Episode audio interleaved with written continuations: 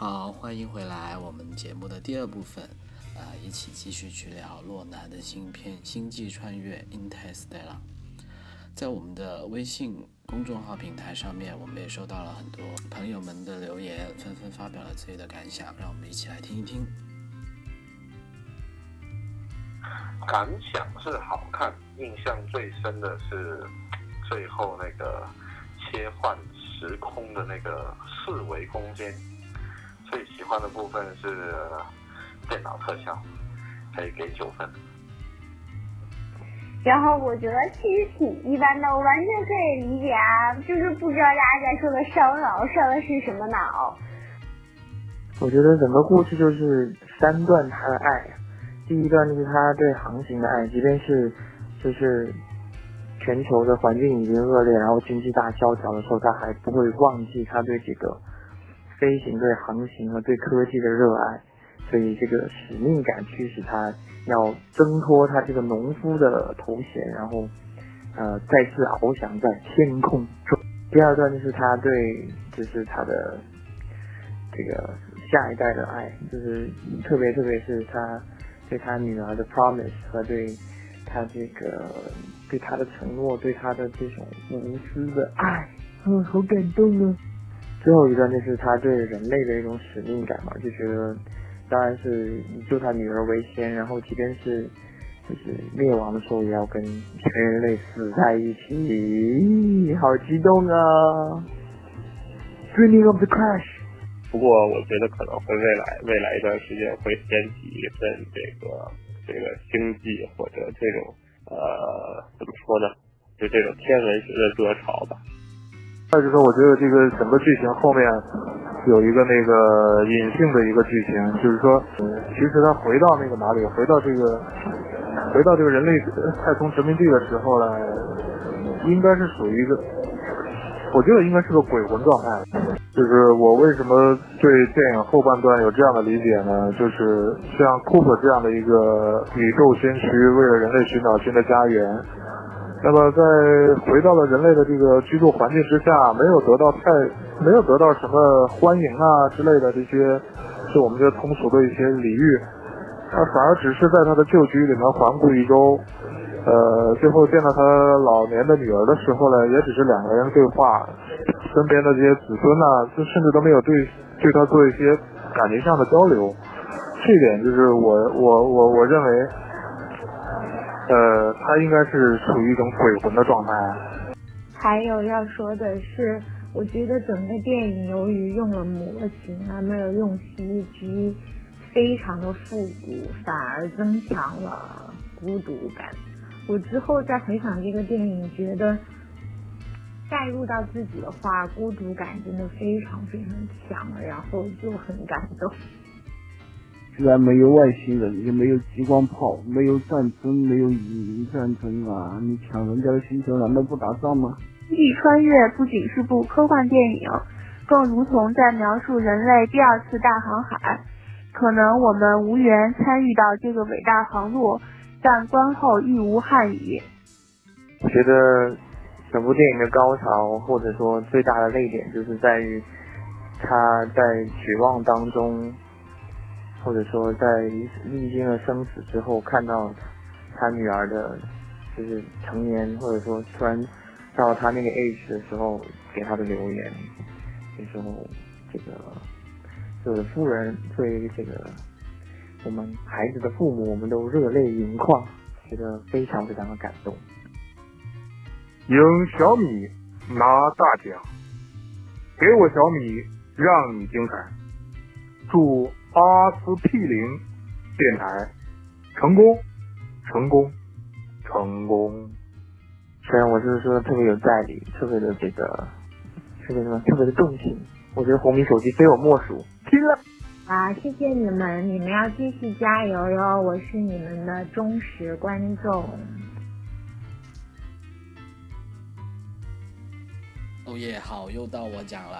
那我再把我觉得不好的地方都讲完吧，然后后面再讲好的。其实我这里大概列了有7-8点好的，然后不好的。哎呀，做了功课的是吧？对对对，但是不好的其实只有2点，但这2点来讲，对我来说还是让我有点失望的，就比较致命的。对，就除了刚刚那一点了，就我觉得他所有的困难挑战都是外在的，甚至他碰到了那个坏人之后。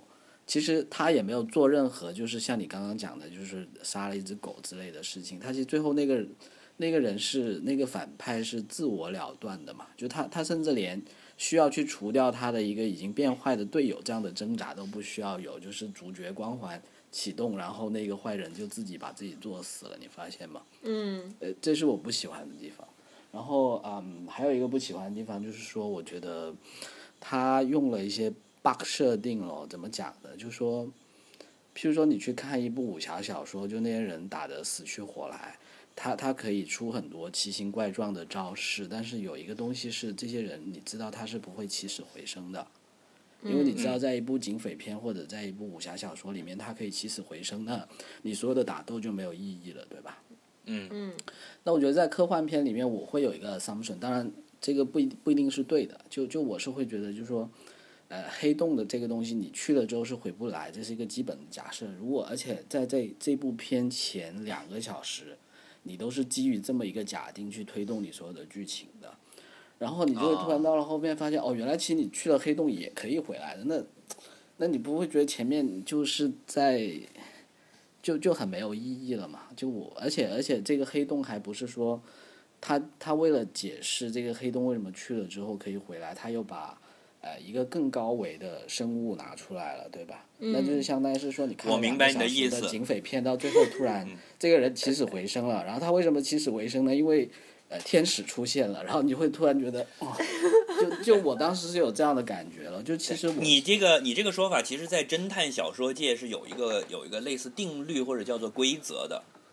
就是你最后破案的时候不能够再使用突然新出来的元素。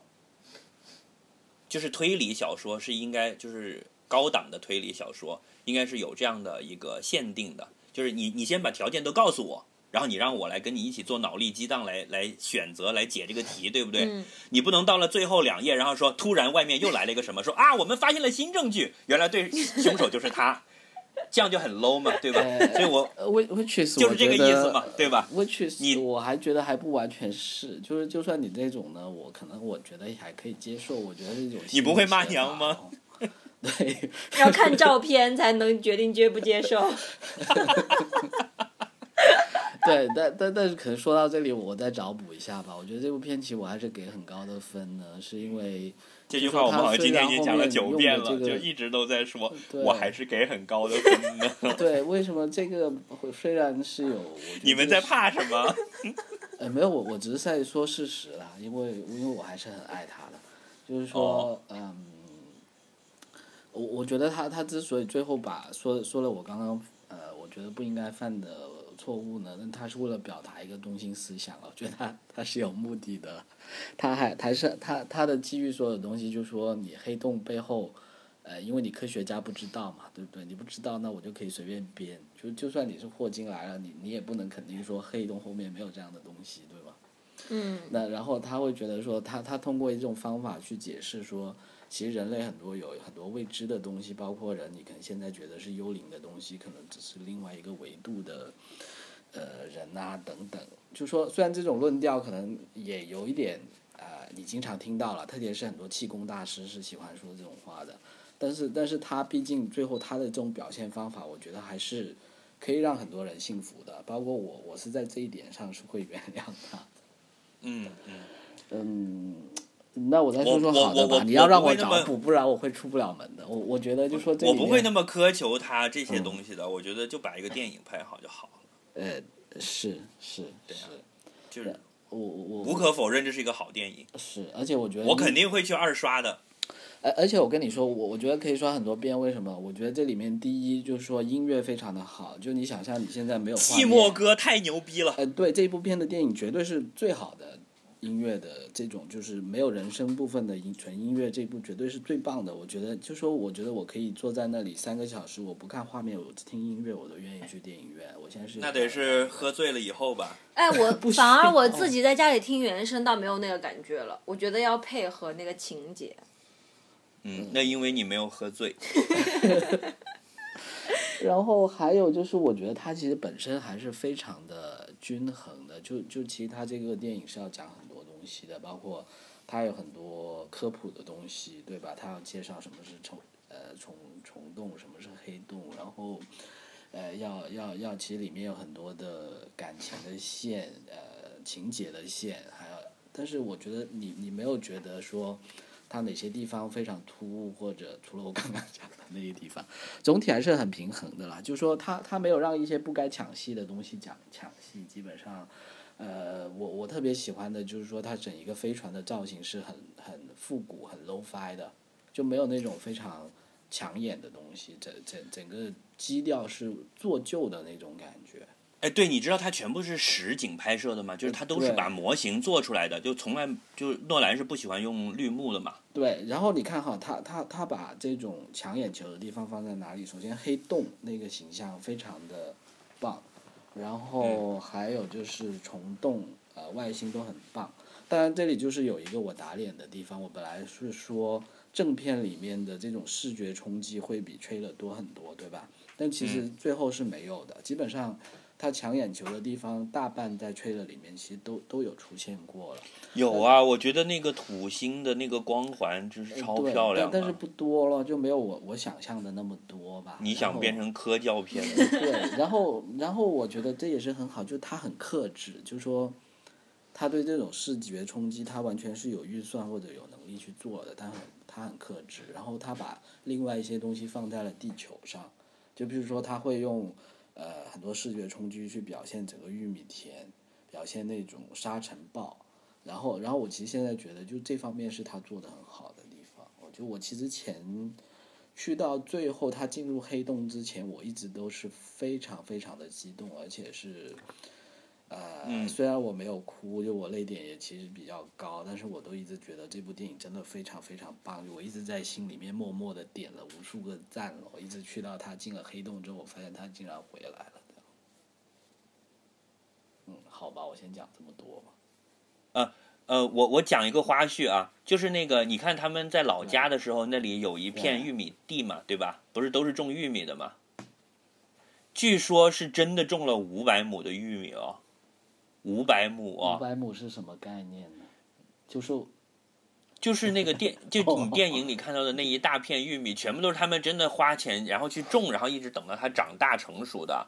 然后据说一开始是预算不够的，就只种了300亩。然后诺兰看了现场之后，觉得那样拍出来效果不好，又加到500亩，然后完全超预算的。但是神奇的诺兰大神最后想办法把那玉米给收了，给卖出去了，然后还挣了钱。所以果然是学会种玉米头脑的人，对吗？对。然后我今天还看了一个帖子，我觉得讲的挺好的，就是你知道诺兰其实是学建筑出身的吗？他是伦敦大学建筑系的，我也是今天看这个帖才知道。然后就是讲他，你看他的电影的结构啊，其实跟建筑的那个思路是有一定的相关性的。嗯，解释一下。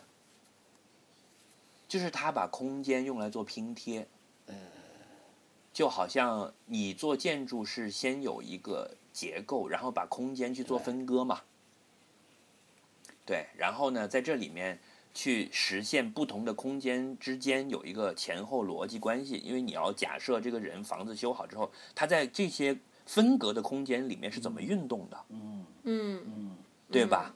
对，然后这里面就会形成一个逻辑关系，就是那我先从这个房到那个房，那个房再怎么到这个房，他们中间怎么连？所以他的一个电影是这样，是有一个模块化，然后去重新连，或者说再去把它跳接起来，拼成一个新的逻辑关系。我想到苏州园林，就那种感觉，对吗？差不多是这个意思吧，反正。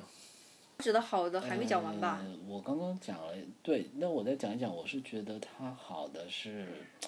这次哎，我又想讲音乐怎么办？他整个音乐有那种宗教感，你觉得吗？就他用了那种哎，对对对对对，用风琴嘛，用风琴和很多电子乐的叮叮咚咚放在一起。背景下，你想人类已经到了末日，然后人类要跨到几百光年外，就这个主题真的是很切合这种非常有宗教感的音乐，就不知不觉整个档次就拉高了很多。对，可惜他故事上面没有把这个表现出来，就是所谓人类的渺小什么的。但我觉得，就最后对他来讲，就我觉得他的宗教，就他一直在讲，其实也还挺统一的啦。就他是想讲这种爱，是特别是这种亲情的爱吧。就这一点上，他倒是很贯彻始终的。嗯。那个你们不觉得那两个机器人很萌吗？超级萌，好可爱啊！我要买手办。对，而且我觉得这就是他很克制的地方了，就他没有把这个机器人又设置的非常的fancy 或者怎么样。很 fancy 啊！这个是向2001致敬的呀，对呀、啊，那块大黑石板。他不是，我看有一个评论说什么机器人可以怎样可以怎样，又可以跑又可以滚，还能、关键时刻还能公主抱。然后就觉得好，还会讲笑话嘞。如果我可以选，我会选普罗米修斯里面的人造人哦。我是法斯宾德哎，因为你可以跟他。我是觉得最后那个地方，他去修那个机器的时候就特别萌，就是说那个谎言指数多少，是的，然后幽默指数多少，就很有意思。哎，我觉得必须要提演员的这部片，我觉得这里面的男主角还有他的女儿其实都演得很好。哎，你们不觉得那个女儿长得很像安妮海瑟薇的吗？是，就小时候那个像，但是没有地方暗示他们有血缘关系。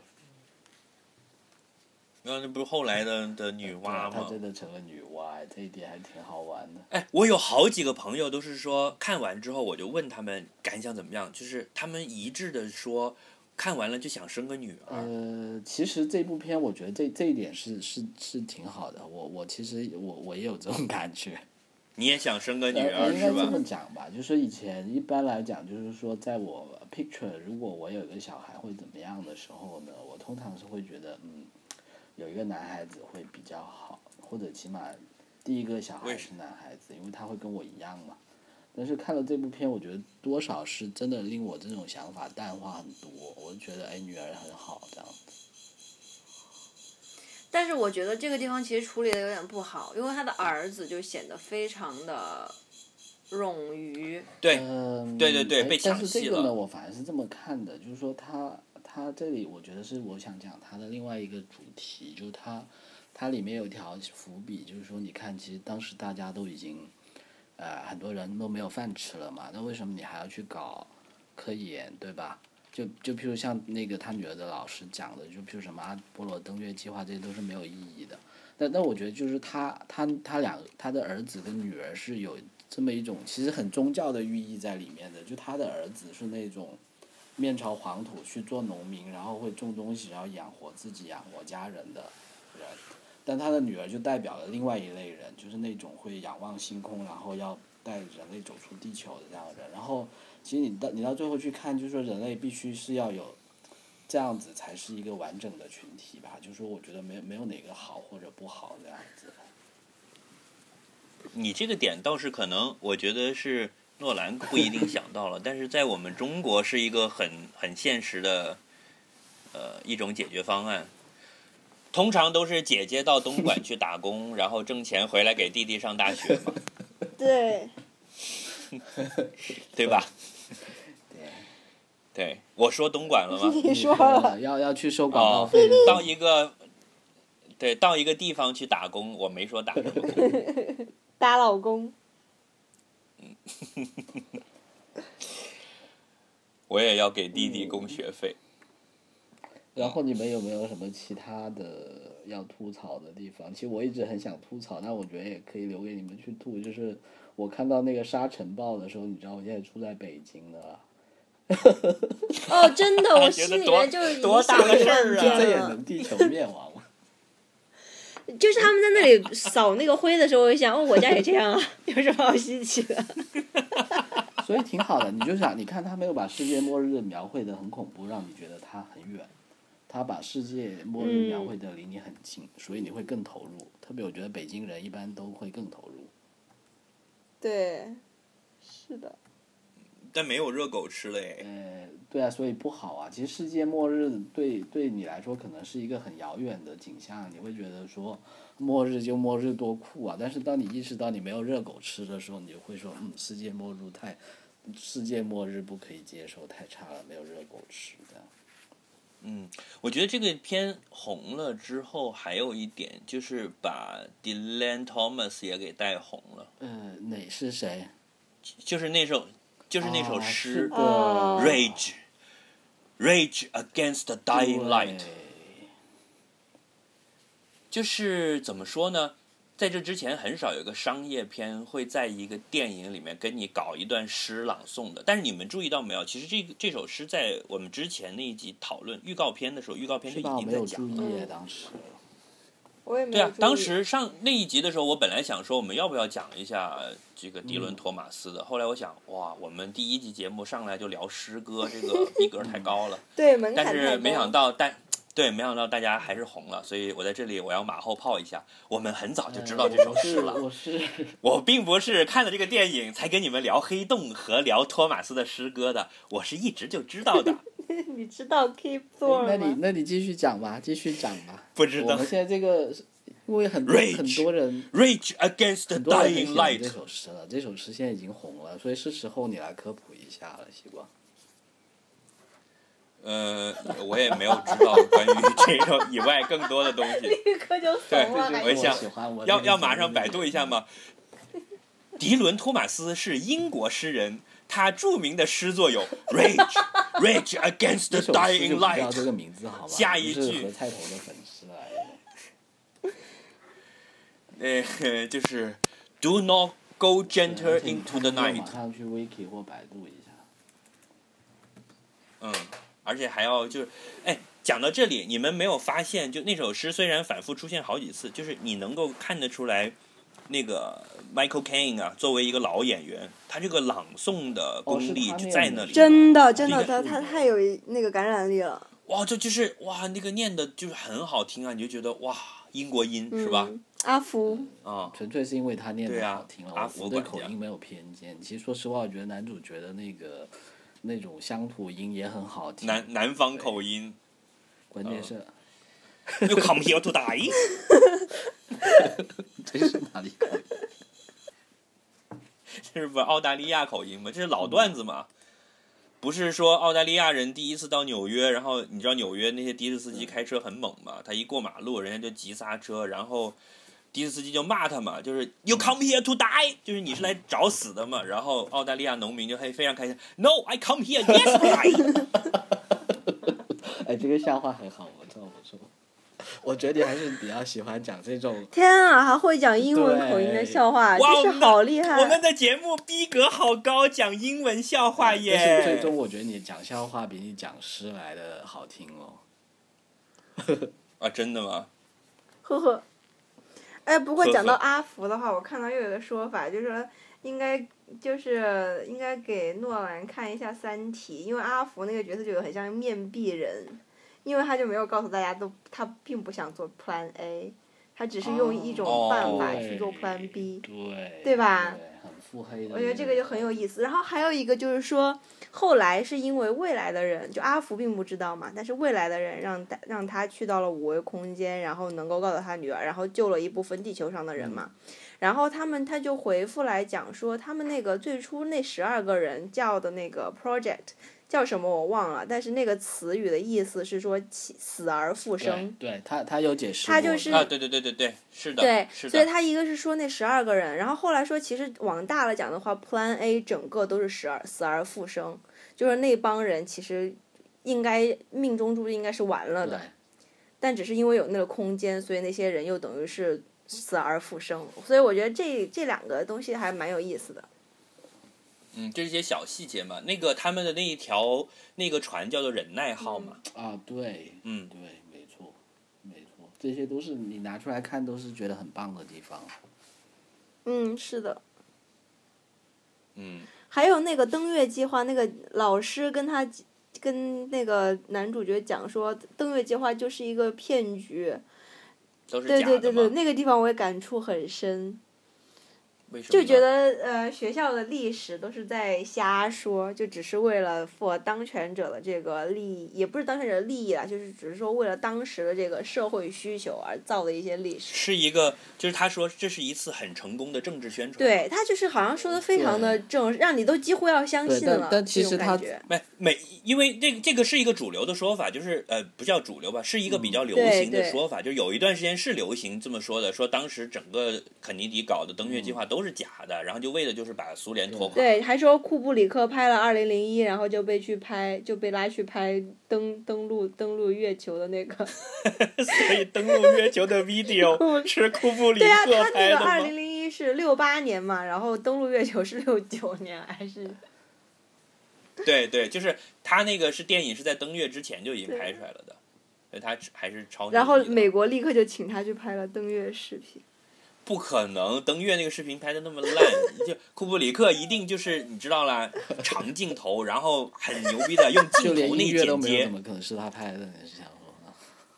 对，然后蓝色多瑙河，然后这是人类的一小步，但是我的一小步，人类的一大步，然后梆梆梆梆梆梆梆梆就华尔兹过去。然后这句话，其实我想说回刚刚翠宝说的，就那个老师说的那段话，就他在攻击那是一个政治宣传嘛，然后你再把他的这段话放到这个电影的背景里面，其实这个老师说的话它本身是一个政治宣传，本身是一个谎言，所以我觉得这一点倒是挺好玩的。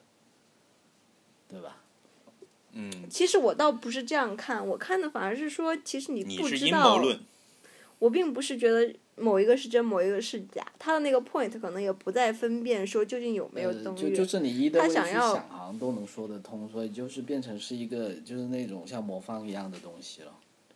对对对，他没有，我觉得脚趾你是想多了。我告诉你我是怎么看这个东西的，就是。他其实这一段的情节是为了什么呢？是为了营造男主角是一个前一个世界的具有冒险精神的人。这个我同意的，他是为了就是他对，就你看他有1个小时的时间都是在地球上的剧情，实际上营造了这样一个气氛，就是自从危机来了以后，人类开始变得畏手畏脚了，就是只想着说就是不要工程师，我们只要种地就行了。然后这个人和包括那个 Michael Cain 在内的原来 NASA 的这帮人是保留了我们现在生活的这个时代的那一种每天都有新东西然后是勇于去探索的这种精神的。嗯，就是这个其实是老美很掰的一个东西，就是你看老美的那个Star Trek 他那条船叫做进取号嘛，它实际上是自航海时代以来下来的一种那种无畏的去前进去探索人没有到过的地方的那种。哪个位置？哦 ，OK。未知。你是说没有畏惧，还是说好无畏？无畏的探索。是无畏的，就畏没 fearless。明白了，我不想听中无畏。就是他们觉得这是一种，对，这是一种男性气质嘛。就是很勇敢的去探索。就说如果我给这部电影9分，就这一点我是可以给5分了，可能《父女亲情》是给4分了，我觉得。对。所以加起来有9分、是吧？所以寂寞哥和那么美的画面就不给分了是吧？融在里面。想死。寂寞哥的脑残粉用黑骑士3部曲的咚咚咚咚咚的那个。把你震死。我觉得这部电影里面哭的人应该有一半是因为音乐哭的，还有一半是因为男主角哭的。不好说，不能这么分。我的感觉啦，当然请哭过的人自己出来现身说法一下。我有点忘了，但是我超记得阿福跟他的女儿说，说没有 Plan A 的时候，然后他女儿在那里追问他说他爸爸知不知道这件事情。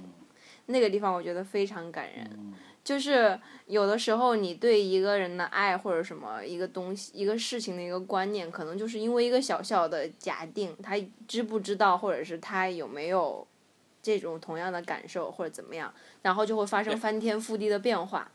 所以因为这个知道对他来说很重要，就是他爸到底是为了救他而去的还是抛弃他了走的。对对，这是完全不同的两件事。对对对，所以我觉得那个地方那个反转，以及他在那里哭，包括他想要去诉求，想说爸爸是不是抛弃了我们，就是在这个情节上面我觉得是非常的，而且是同时他们男主跟安妮海瑟薇在那个太空里面收到了他女儿的那个 video 了以后，然后男主角也非常想要告诉他的女儿说我并不知道这件事情，就是这两种的心情，就是那种很急迫想要去告诉对方自己的那个心情，我觉得是很非常动人的。而且在他女儿的一生里面，他是曾经疑惑过的，对，就是他曾经相信他爸就是甩了他，就自己跑了 的，但是后来慢慢的随着他的那个研究，然后他又变成又还是愿意相信他爸是去救他的。他爸还是一辈子爱他的，因为走之前跟他说过嘛，我会回来。而且就是因为他最后又信任他爸了，所以才可以去到最后用那个表去发电报这样子，对吧？然后联系回他的主题，就是说因为他对他爸有爱，他爸对他有爱，所以最后整个人类才得救了，对吧？对。我看完这个电影就很想去买那块表啊！我看的时候心情就是哇塞，大软广大广告，那个不贵的，那个是美国牌子，叫汉密尔顿嘛。给我好了。好了，扯远了。我要带3个表。我要代表全世界。翠宝要不要去买一块汉密尔顿？几块钱啊？就是。给你买爸爸款和女儿款嘛，分别两块一个人带。好好哦，这可能会分别两块一个人带是怎么回事？然后你可以在上面加上通讯功能，就是你可以点那个屏幕，然后你女儿那边就在抖。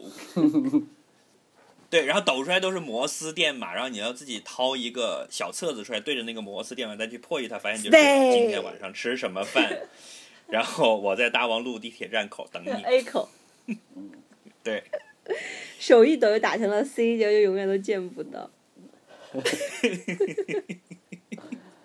嗯，好了，我们已经聊到这块表了，对吧？那我们要不要回过头来再对整部电影总体评价一下呢？我是打的5颗星了，最小的。我也。就是满分了，但是我实际上是想给4星半，也其实就跟你的分一样，就9分。是。嗯。然后我今年的金西瓜奖基本上是我确定不会落在他头上了，我已经心有所属了。虽然我不是很同意你的选择，但其实我完全懂了。对，我们金西瓜奖从来都是一个不公正、不公开，完全是异己偏见的一个偏见。我看完之后，我也是挺喜欢的，就但是我看了不喜欢的。我喜欢，但是觉得 just so so 跟那个很像，那个叫什么 ？Once， 不是 Once， 比 Once 还 low。One day 吗？就是那个啊，就是休格兰特跟一个女的演的，然后两个人唱歌那个。哦、music and lyrics。拜托，这个完全不能比好吗？那个 begin again 是你完全可以看到一个，就是你在人生的低谷中。你对音乐的热爱和音乐如何把你的生活变美，我觉得这种那个这才是高尚的爱，我就看着好感动。而且我自从看了 Interstellar 之后，你知道我什么想法吗？我说坏了，我是不是金西瓜奖颁早了？就 Interstellar 会不会就是？然后为了确认这个事情，我又回过头去又把 Begin Again 再看了一遍，然后确认了那个片还是牛的，然后我还是会把今年的。哦，不过还有一个隐藏的 boss， 就是我还有一部今年很期待的片，到现在还没有看到的。而且我们可以把颁奖留到1月份，这样你。对啊，我会1月份，每年这是我的传统项目嘛，就每年1月份都会颁上一年度的金鸡瓜奖嘛。我们可以有金阿斯匹林奖嘛，就我们每个人颁一部或电影啊，或者什么 whatever。那不能每个人颁一部，我们要每个人按箱打分，投进去了以后看平均分。选择多一点会好。对啊，因为我们正好是3个人嘛。因为我们是 board， 就我们可以提名嘛。好。对啊，我们可以提名啊，我们就是这个，但是叫阿斯匹林奖听起来很长。但是名字可以再讨论。我觉得既然《星际穿越》是我们的开篇之作，而且帮我们骗了不少点击量，我们可以给他一个评委会特别大奖。你要不要给诺兰颁终身成就奖？他还年轻啊。来找补一下你今天黑了他这么多。我也给了他9分了，这在我的分数本里面其实还是非常高的。这样子。你等一下，黑暗骑士你打了几分？我没有给分，因为其实我已经不记得他讲什么了，我只会给表演奖的分。好，你又黑，你竟然敢黑黑暗骑士！但是我跟你说，我觉得那我找补一下吧。我觉得诺兰的片，我其实最喜欢的是什么？我觉得是《致命魔术》挺不错的，是我喜欢那种的片。嗯，我也喜欢《致命魔术》。我不喜欢，哎，我看了一些花边介绍，对诺兰还是很有改观的。比如说，他工作是严格，早上7点到晚上7点，然后周末不加班。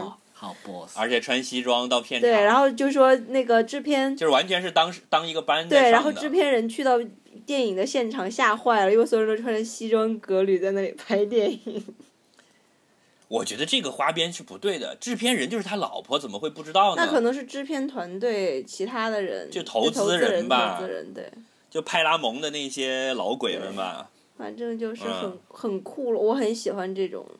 严格的生活就是把一个外界传闻很乱很什么的很艺术家范儿的一个工作，但是当成了一份写字楼的工来上。对，喜欢天天穿着西装到片场，然后到点儿拍完了就走，绝不加班然后严格执行计划，对吧？不像啊，某些导演是喝着小酒来的，是反过来的，把一份朝九晚五的工这个上的当做艺术家来上。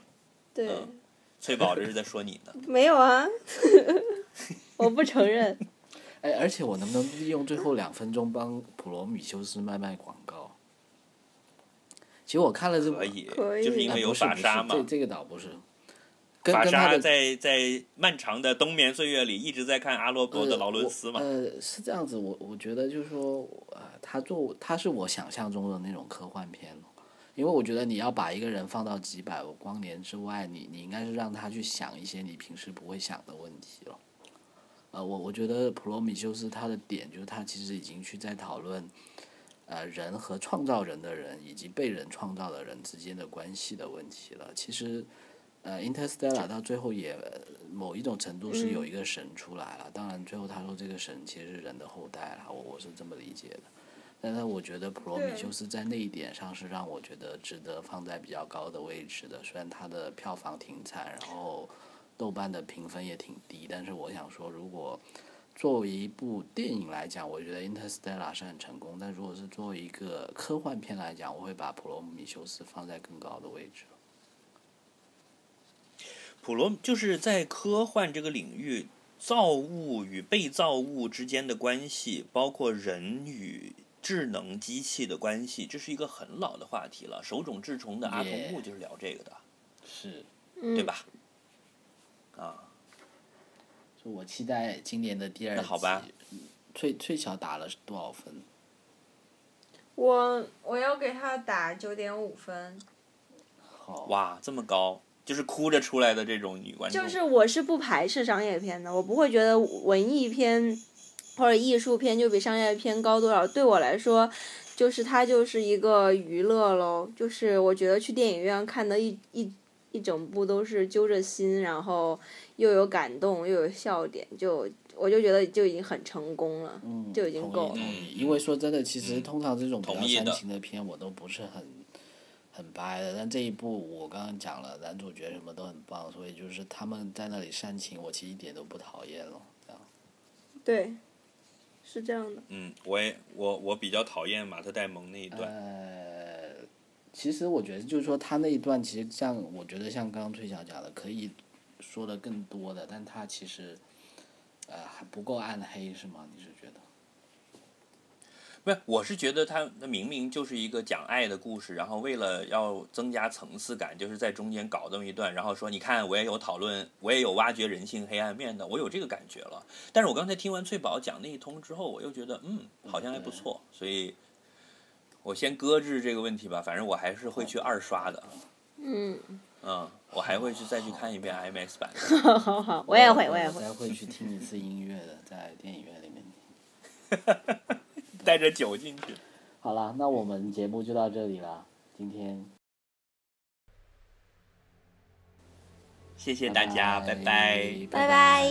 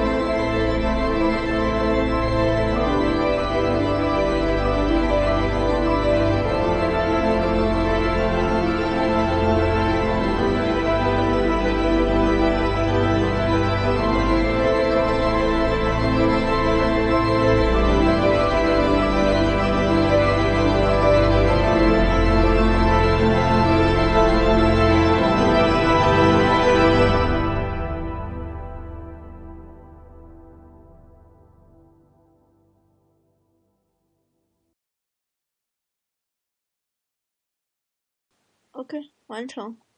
耶，收工。耶 ，good。不读68分钟。但你们刚刚最后两句话有没有录下来的？我要拿来做彩蛋。没有。收工吗？是说。